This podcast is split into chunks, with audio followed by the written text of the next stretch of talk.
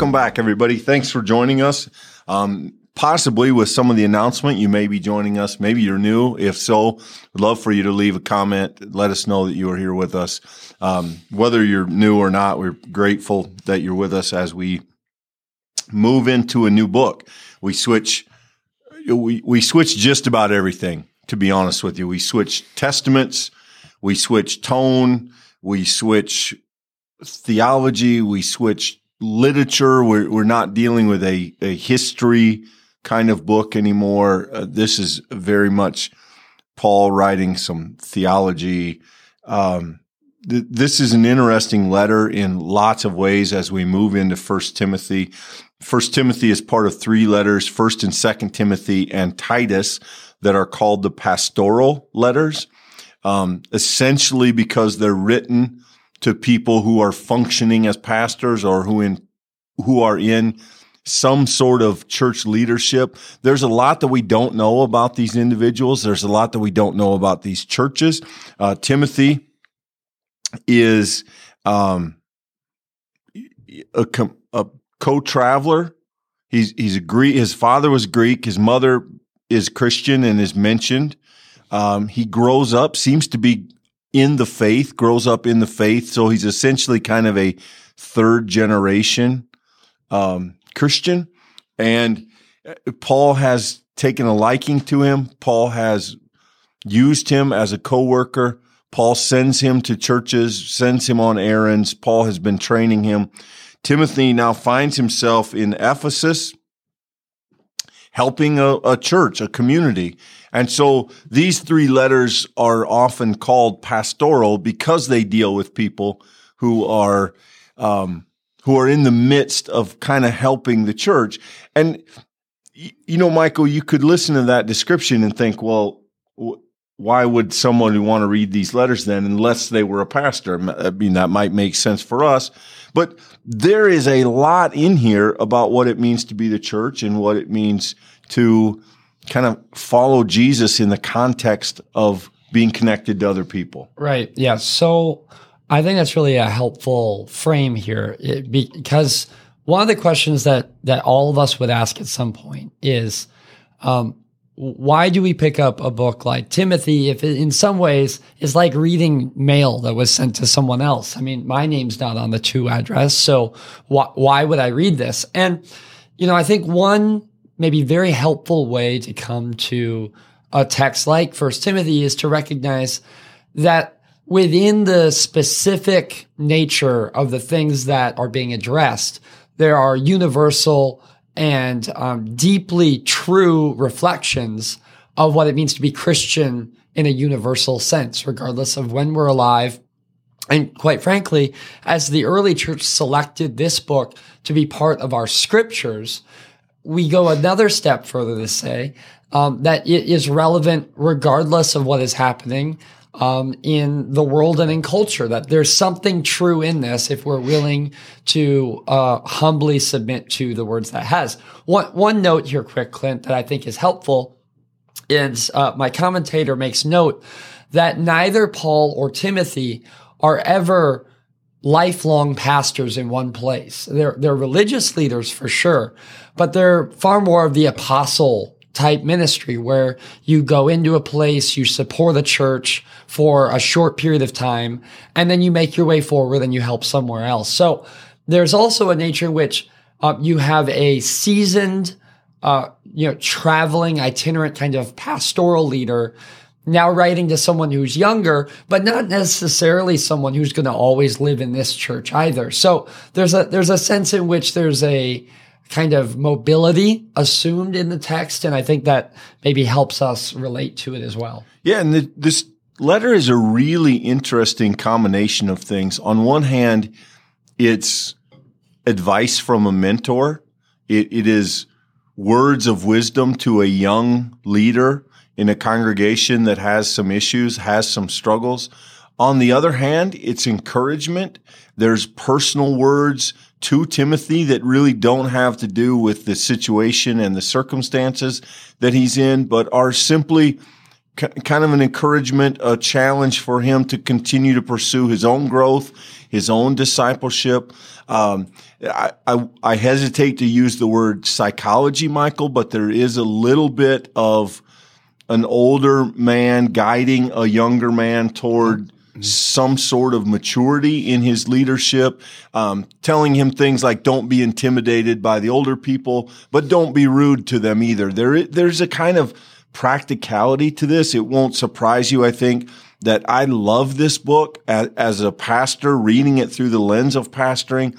I, I think I begin to be able to more deeply appreciate the wisdom of Paul as he's able to speak into circumstances that he doesn't get to be there to fix, right? He, he's trying to address some things, but he's doing that respectfully from a distance with the person who's on the ground in that in that circle.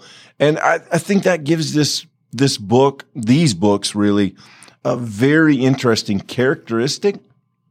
Though I think we also have to go on to say, Michael, because at their heart, this is also a book that deals with some issues.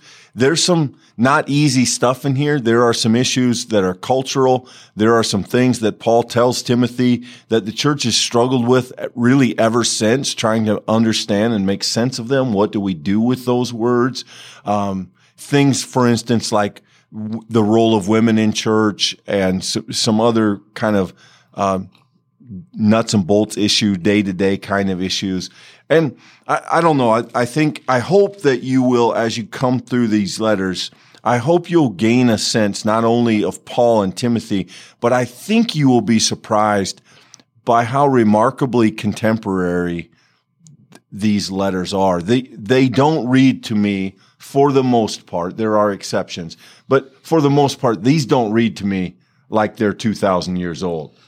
So I'm going to sound like I'm actually maybe even contradicting what I just said a few moments ago, but bear with me here. Um, there's a sense in which Timothy includes some incredibly specific directions with very pointed kinds of details. And we are most certainly going to come to points where things seem like they are maybe even excessively spelled out. Uh, an example of that is we're going to come later in this book to hear some qualifications for Christian leadership. And it's amazing to me because some of the things in the list for Christian leaders, uh, you're going to have people say enthusiastically, this is the litmus test for pastors. If, if a pastor doesn't fit fill in these categories, then they shouldn't be a pastor. But then you watch and life happens and decisions get made and a mistake happens or whatever, whatever. And people will then come to a text like Timothy and say, Oh, it's a guideline. You know, it, we, we shouldn't take that word for word. You know, it's the idea behind it. My, my point here is this, is that in the book, that's one example of something that's going to happen a dozen times. And every time we see Paul and Timothy engaging in a very specific and intentional matter, I believe if you're willing to look closely at that and to really begin to hear the pattern, the heart that Paul's offering, these words move from beyond like a church manual to scripture, to a reflection of what it looks like to be transformed into the image of Jesus Christ. It, at some points, is going to feel a little painful because um, it's going to come crossways of some of our cultural assumptions. And when that happens, we should vulnerably and humbly uh, ask the scriptures to teach us instead of us uh, trying to teach the, the scriptures. But at the same time, I think an honest and inquisitive person will come to Timothy and will say, you know, I think there's a lot to glean here. And I think that as we allow uh, Paul's wisdom uh, being given to a younger pastoral leader to live in our own hearts, I mean, I'm confident, Clint, there will be something here for all of us. Yeah, I think so.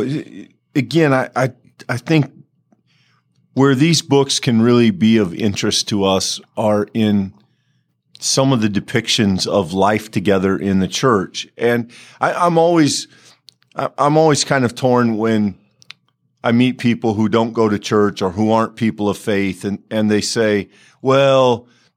You, you don't know church people have done this and church people have acted like this and, and I've seen Christians do this and that.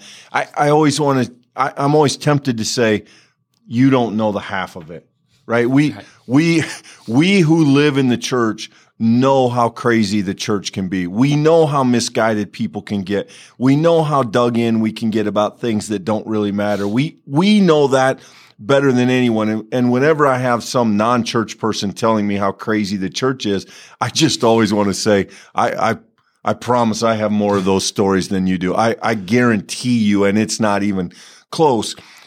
And yet, th- there's something wonderfully gracious in that as as Paul and Timothy try to navigate these circumstances of well this person is doing that and and this group ooh they're they started doing this and and we've got a problem over here as they do that there there's a wonderful realness to it a, a sort of genuine expression of people trying to really be Christian together. And while I think, you know, if you were with us a couple of books ago, we looked through a book like Romans that is deep and theological and and really tries to set a foundation for us of what we believe and what the gospel means.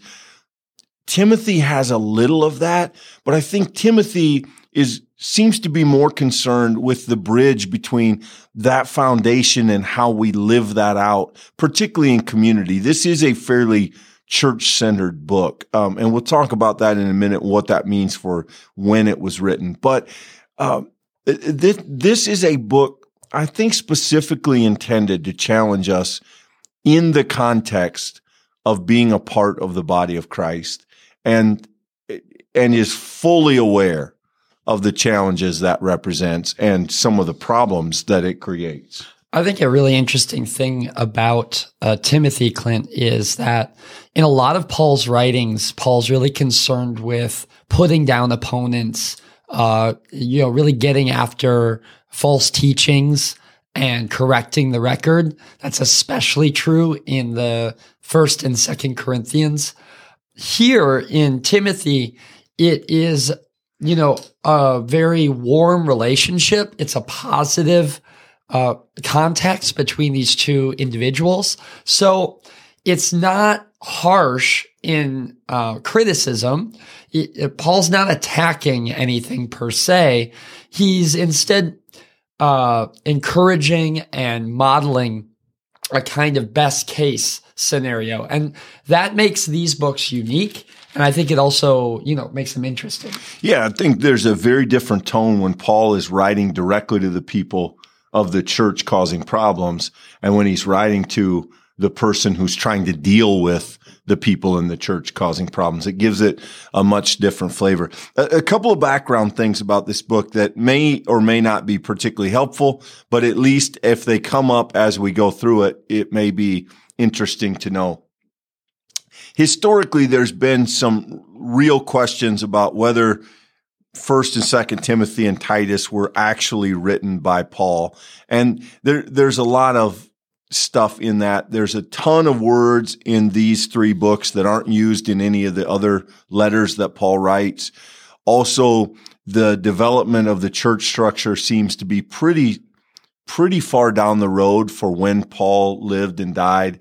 Um, we are, I think, going to progress. We'll be aware of those questions and we'll try to point out if there are things that have a bearing in that conversation. But I, I think for purposes of our study here, we're going to assume that Paul, in fact, is the author of this, as many scholars do. That that's a question that they, you know, throw back and forth, and that these letters are probably written late enough in Paul's life that a impedes him from travel. In fact, he may be under arrest at the time, uh, or B that allows the time to have a church community, particularly in a place like Ephesus that's fairly early, to be developed and, and to have the kind of structure that we see here. Um, I, I, think I, you know, again, I, I have to be careful because I, love books about the church trying to be the church and the difficulties therein. And so I'll try not to get carried away on this book. This this is a rich ground for me. I, this is fertile soil, and I I um, I can't really show you, but th- in my Bible, this thing is my book of Timothy is highlighted and scratched up and marked up, and there's just a lot of great stuff in here, and I, I hope that it will be helpful to you as well. So, just a quick note about the tenor and tone of this study. If you were with us in Genesis, uh, I imagine that very few people would have joined that study probably with a spiritual journal of any kind. I think as we went through that study, it's very narrative. There's a lot of discovering the characters and reflecting upon what that means, but it's not particularly devotional. It doesn't particularly connect to our understanding of our own discipleship of living out our faith on the day to day where the rubber meets the road. Um, but this book, that all changes.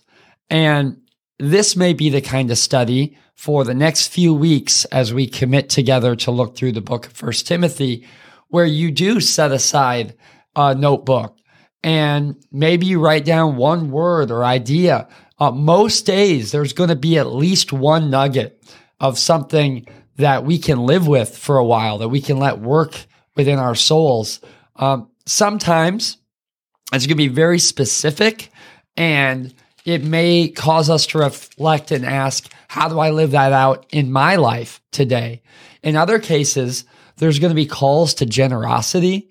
Uh, there's going to be calls to sobriety. There's going to be calls to uh, service that we would be fools to not take as a serious question of for self appraisal. How am I doing? A- am I truly serving and loving as Christ has loved me? Um, you know, he's going to come to practical questions like how you uh, treat uh, some of the uh, older in need folks in the church, um, how you deal with people in the church in conflict. Some of this is um, just very practical kind of life advice, even.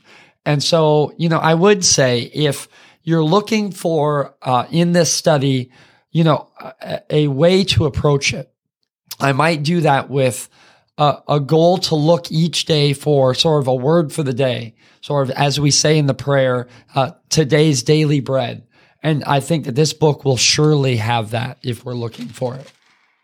I think the the last piece that may or may not be helpful as we go through here, there are a, a sort of host of issues that come up in the book, and some of them we understand pretty specifically, and some of them we sort of infer from the text. And so Michael and I will do our best. Some of those are going to seem very applicable, and others of those are going to seem kind of outdated. But we will do our best to, to help identify, if not the specific issue, what might be the issue given the word. So Paul's going to make reference to some people doing some stuff, and we, thousands of years later, don't actually know who those people were or exactly what they were doing. And we have to take some guesses based on what he says about them to Timothy. And, and we'll do our best to parse that out. But I agree 100%, Michael. Th- this is, this is far more devotional than a book like Genesis, which I think is inspirational. Mm. But th- this is a this is a book of Christian teaching, a book of Christian theology. Now we, are going to there's going to be some looseness in some of it as to where the lines might be and whether it means literally what it says or not. We'll have to talk that through. But I think as we listen in on this conversation between Paul the missionary and Timothy the the pastoral presence in a Christian community, there is a lot to be gained at, at multiple levels. I hope it will be helpful to you. I can't imagine that you won't find some things in this book that both challenge you and comfort you, inspire you. I just, there's a lot of good stuff in here. Some difficult stuff, but a lot of great stuff. Uh, that's, I think, a great place to end today. Uh, thanks for being with us. Hope that you'd share this with people who might want to join us for the journey. And we look forward to seeing you tomorrow. Thanks.